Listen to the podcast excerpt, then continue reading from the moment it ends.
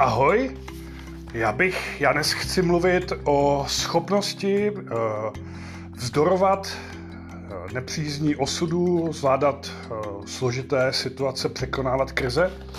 Této schopnosti se odborně říká rezilience.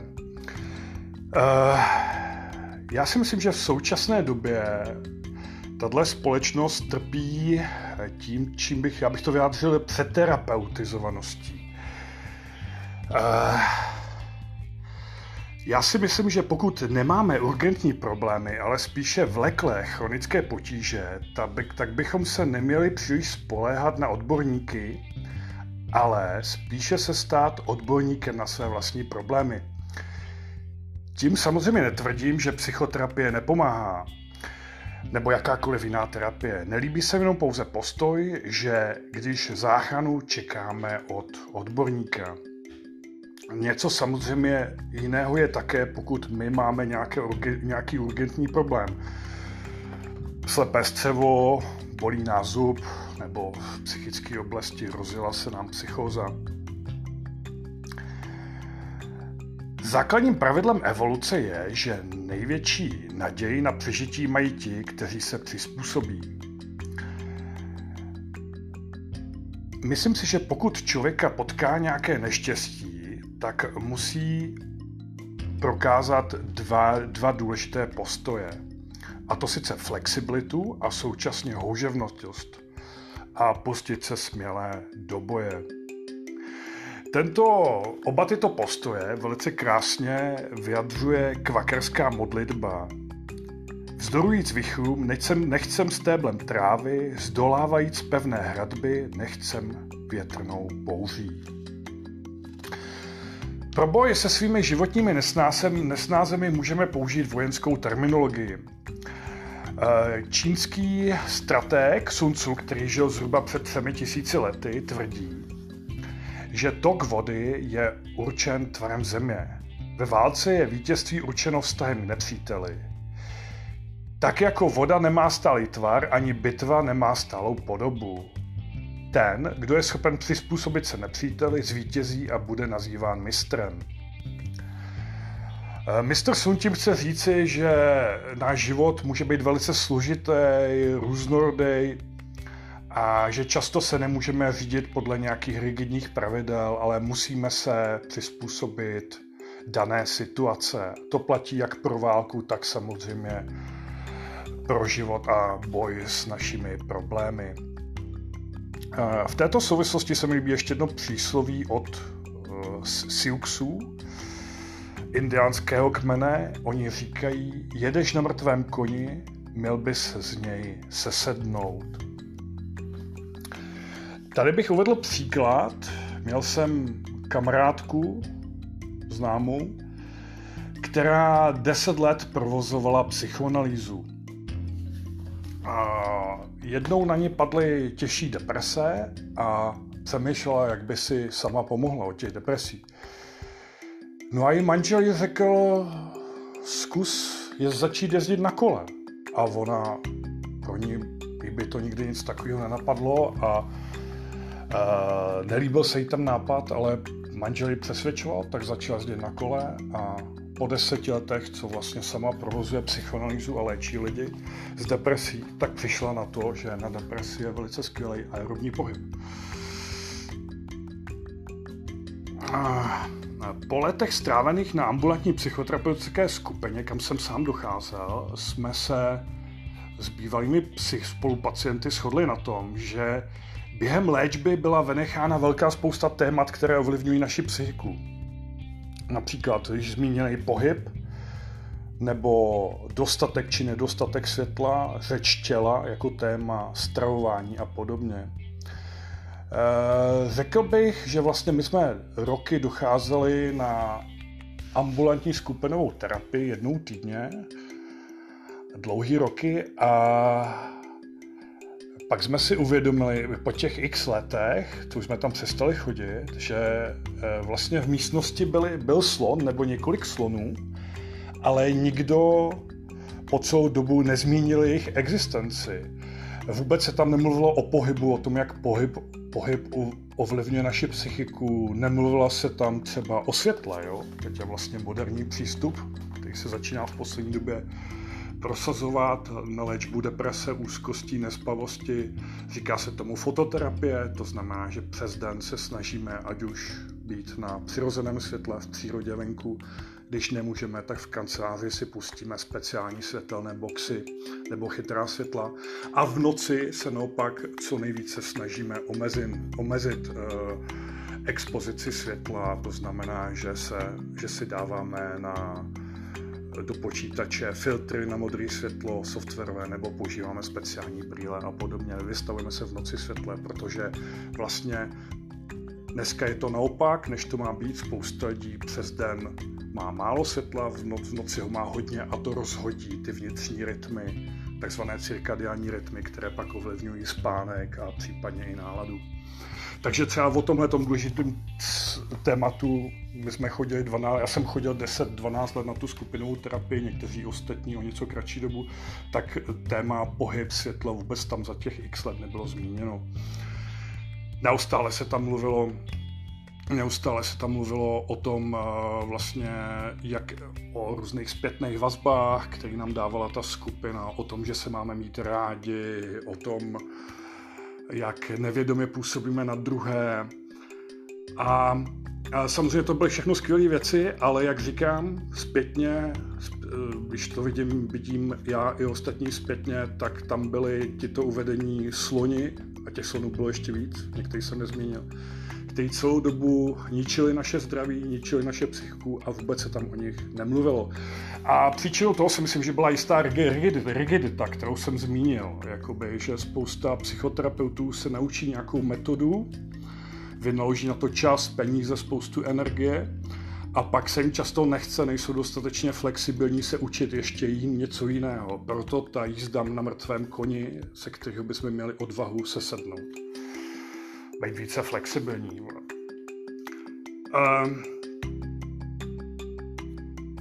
jakoby spousta lidí se vlastně chová uh, jakoby takový dřevorubec, který strašně maká,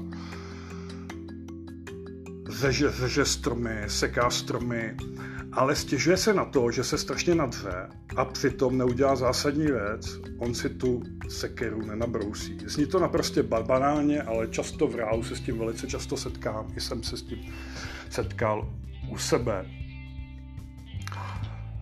A často to nabroušení té sekery může znamenat pokud se, pokusit se, se dívat na své problémy úplně z druhé strany, z jiného úhlu, změnit, eh, změnit a prostě ten způsob toho pohledu. Já si myslím, že k tomu, abychom si pomohli od svých problémů, tak co potřebujeme, aby jsme se stali eh, vlastními odborníky, odborníky na, na své problémy, je pěstovat svoji informační potažmo zdravotní gramotnost. Angličané používají takové legrační slovíčko, říká se tomu bullshit detektor, detektor na blbosti.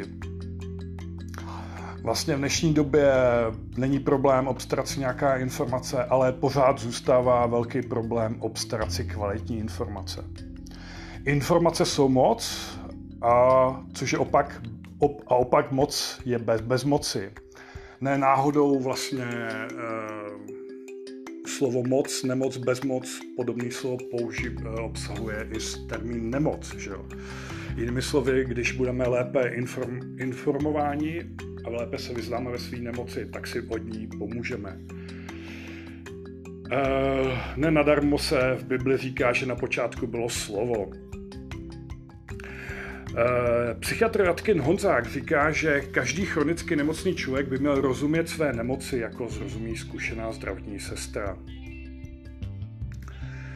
Tady bych uvedl takový příklad, jak často i velice inteligentní lidi, kteří jsou vzdělaní, chytří, jsou pod velkým tlakem, třeba trpí eh, velice těžkou nemocí, třeba jako je rakovina.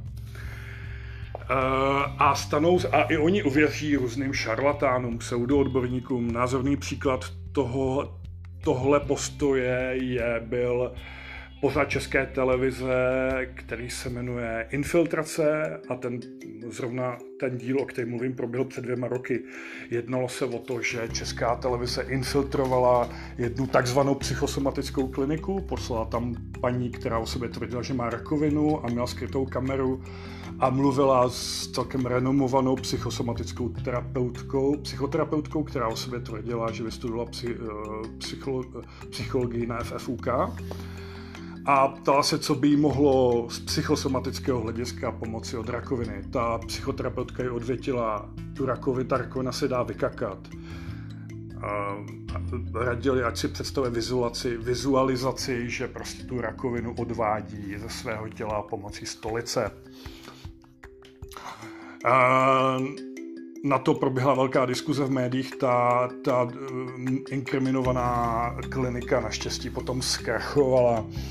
Eh, co bylo však zajímavé, potom se přihlásili i poměrně, eh, nebo určitě chytrý, chytré novinářky, chytré ženy, které tam docházely a tvrdili, že prostě trpěli rakovinou a že v takové situace, jak se říká, tonoucí se z stébla chytá, takže i úplně takovým ptákovinám neuvěřitelným uvěřili, protože se báli o svůj život. V té, to prostě zmiňuji v souvislosti s tou zdravotní gramotností. Um, pak by ještě úplně nezávěr uvedl velice, velice praktický příklady, jak si pomoci v nesnázích, který platí často do značné míry univerzálně. A jeden, jeden, jedno takový velice důležitý bod je pohyb v přírodě, nebo alespoň aerobní pohyb.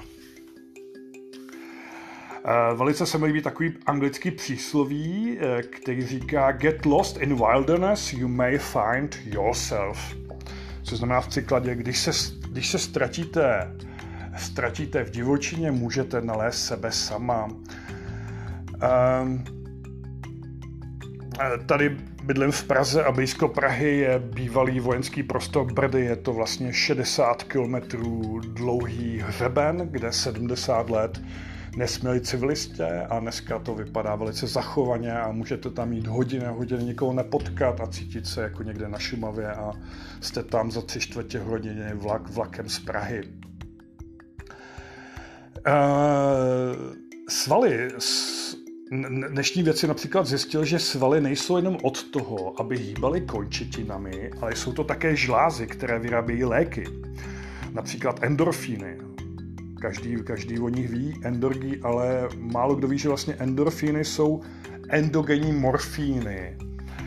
Pokud jste někdy zkus brali třeba na bolesti zubů eh, tramal nebo podobné, mm, podobné opioidy, potažmo morfín, tak víte, že vám to nejen pomohlo, pomohlo od bolesti, ale taky vás to euforizovalo.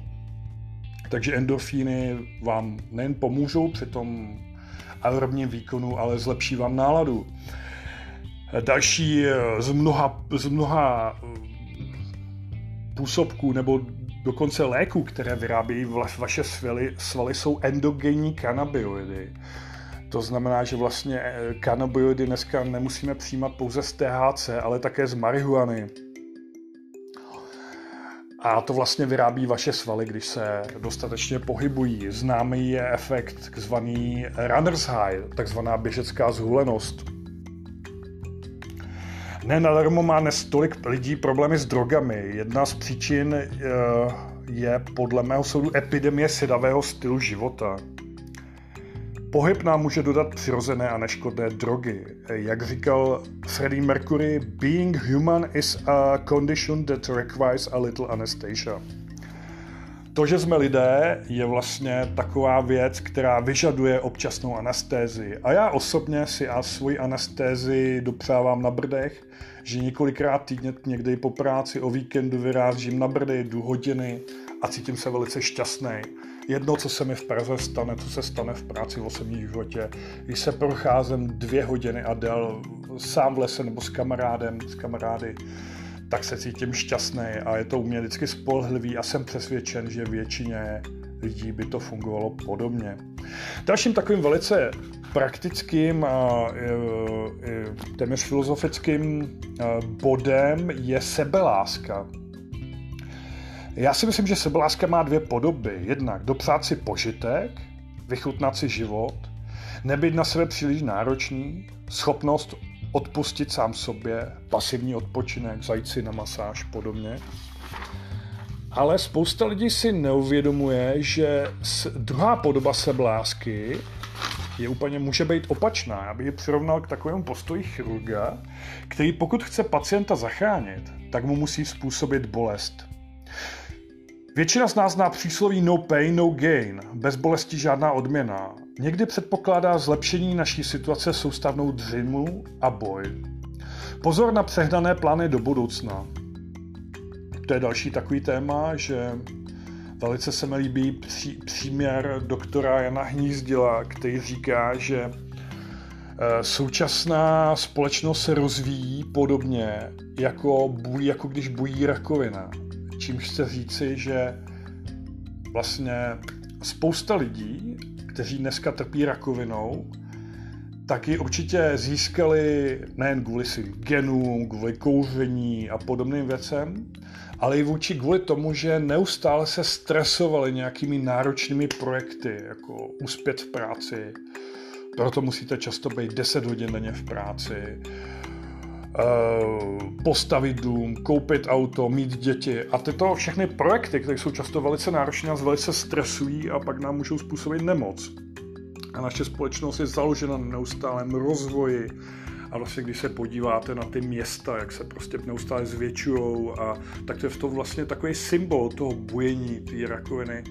A když my na sebe budeme příliš nároční a budeme mít neustále obrovské projekty a budeme asketicky prostě pracovat pro nějaký korporát na své kariéře, tak si tak vlastně můžeme oškodit, že to dnes naše zdraví v nejrůznějších podobách můžeme dostat rakovinu, Alzheimera a podobné příšerné nemoci.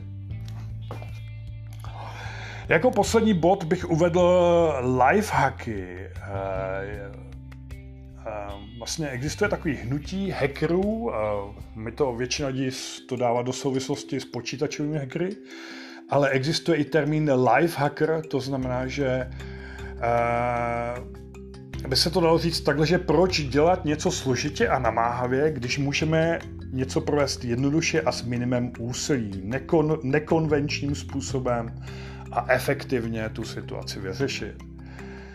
Příklad uh, lifehacku může být, že například chceme se naučit anglicky a velice elegantním způsobem, jak se naučit anglicky, je předplatit si Netflix a kromě anglického zvuku si tam pouštět i anglické titulky.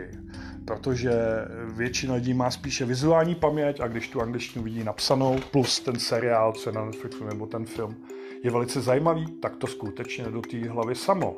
Pokud nejsou tak pokročilí, může si tam často přepnout na zvuk v češtině a titulky v angličtině, což je lepší než naopak, než zvuk v angličtině a titulky v češtině. A takovým velice jednoduchým způsobem se dneska spousta lidí učí anglicky a je to názorný příklad relativně jednoduchého způsobu, nekonvenčního, kterým vlastně můžeme dosáhnout poměrně hodně. Nebo příklad takového lifehacku jsem před chvíli uvedl, že je skvělý chodit do přírody. Ne vždy se mi podaří někoho najít, jak se motivovat, abych chodil do přírody, abych se hodně hýbal. Dá se to, dá se to řešit tak, že si koupím krokoměr na hodinky s náramkem, eh, hodinky s krokoměrem, náramek s krokoměrem. A to vlastně, když uvidíme ty přehledy, kolem jsem nachodil za týden, za měsíc, tak nás může více bavit chodit do, do té přírody a soutěžit se sebou samým a přidávat si ty vzdálenosti, které nachodíme, nebo si koupit kvalitní sluchátka a pouštět do toho hudbu, nebo si během té procházky, kdy jdeme sami, pouštět audioknihy a vzdělávat se, nebo, si ko, nebo ženy si můžou koupit hezké oblečení a tím se více nam, namotivují. Další takový příklad takového efektivního lifehacku je, že jsem třeba dlouhou dobu se věnoval tomu, jak zlepšit svoji komunikaci. A pak jsem vlastně, což souvisí taky s těmi slony, kteří tady dupají a já jsem si ji neuvědomil celý život a já jsem si až vlastně teprve nedávno uvědomil, jak důležitý v komunikaci je řeč těla a poměrně efektivním způsobem, jak jak eh, pozitivně ovlivnit eh, komunikaci s našimi blížními, jak deeskalovat různé konflikty. Je pár typů, eh, která se týče vlastně nastavení našeho těla. Například, aby byl konkrétní, když mluvíme, tak je vhodné ohnout svůj krk doprava nebo doleva, podobně jako když to dělají pes nebo kočka, když mu pokud máme nějakého domácího mazlíčka, vítají nás, tak vlastně oni ohnou svůj svůj krk doprava nebo doleva k ramenu a naslouchají, jo. Eh, zní, eh, nebo co se týče řeči těla, efekt je poměrně účinné může být, že když kolem někoho projdeme, třeba v kanceláři, v práci, v domě, mezi sousedy, tak krátce pozdvihneme obočí a se ho spustíme a přitom se usmějeme. Jsou to takové často banální věci. Další, další takovou věc, která se týká řeči těla, je e, zrcadlení vlastně to, když s někým mluvíme, tak s rozumem, se zdravým rozumem, eh, v přiměřené míře napodobujeme jeho gesta. A tyhle všechny různé typy, které se týkají eh, řeči těla, můžou velice efektivně a, po, a přitom velice jednoduše lifehackersky změnit, změnit naši komunikaci k lepšímu. Takže nevždy je nutné chodit spousty let na psychoanalýzu, vydávat za to obrovský peníze, stačí vlastně nastavit pár věcí a nezřídka dosáhneme lepších výsledků, byť nekonvenčně a je nám pak lépe. Takže to by bylo asi tak všechno k tomu tématu rezilience a těším se někdy příště.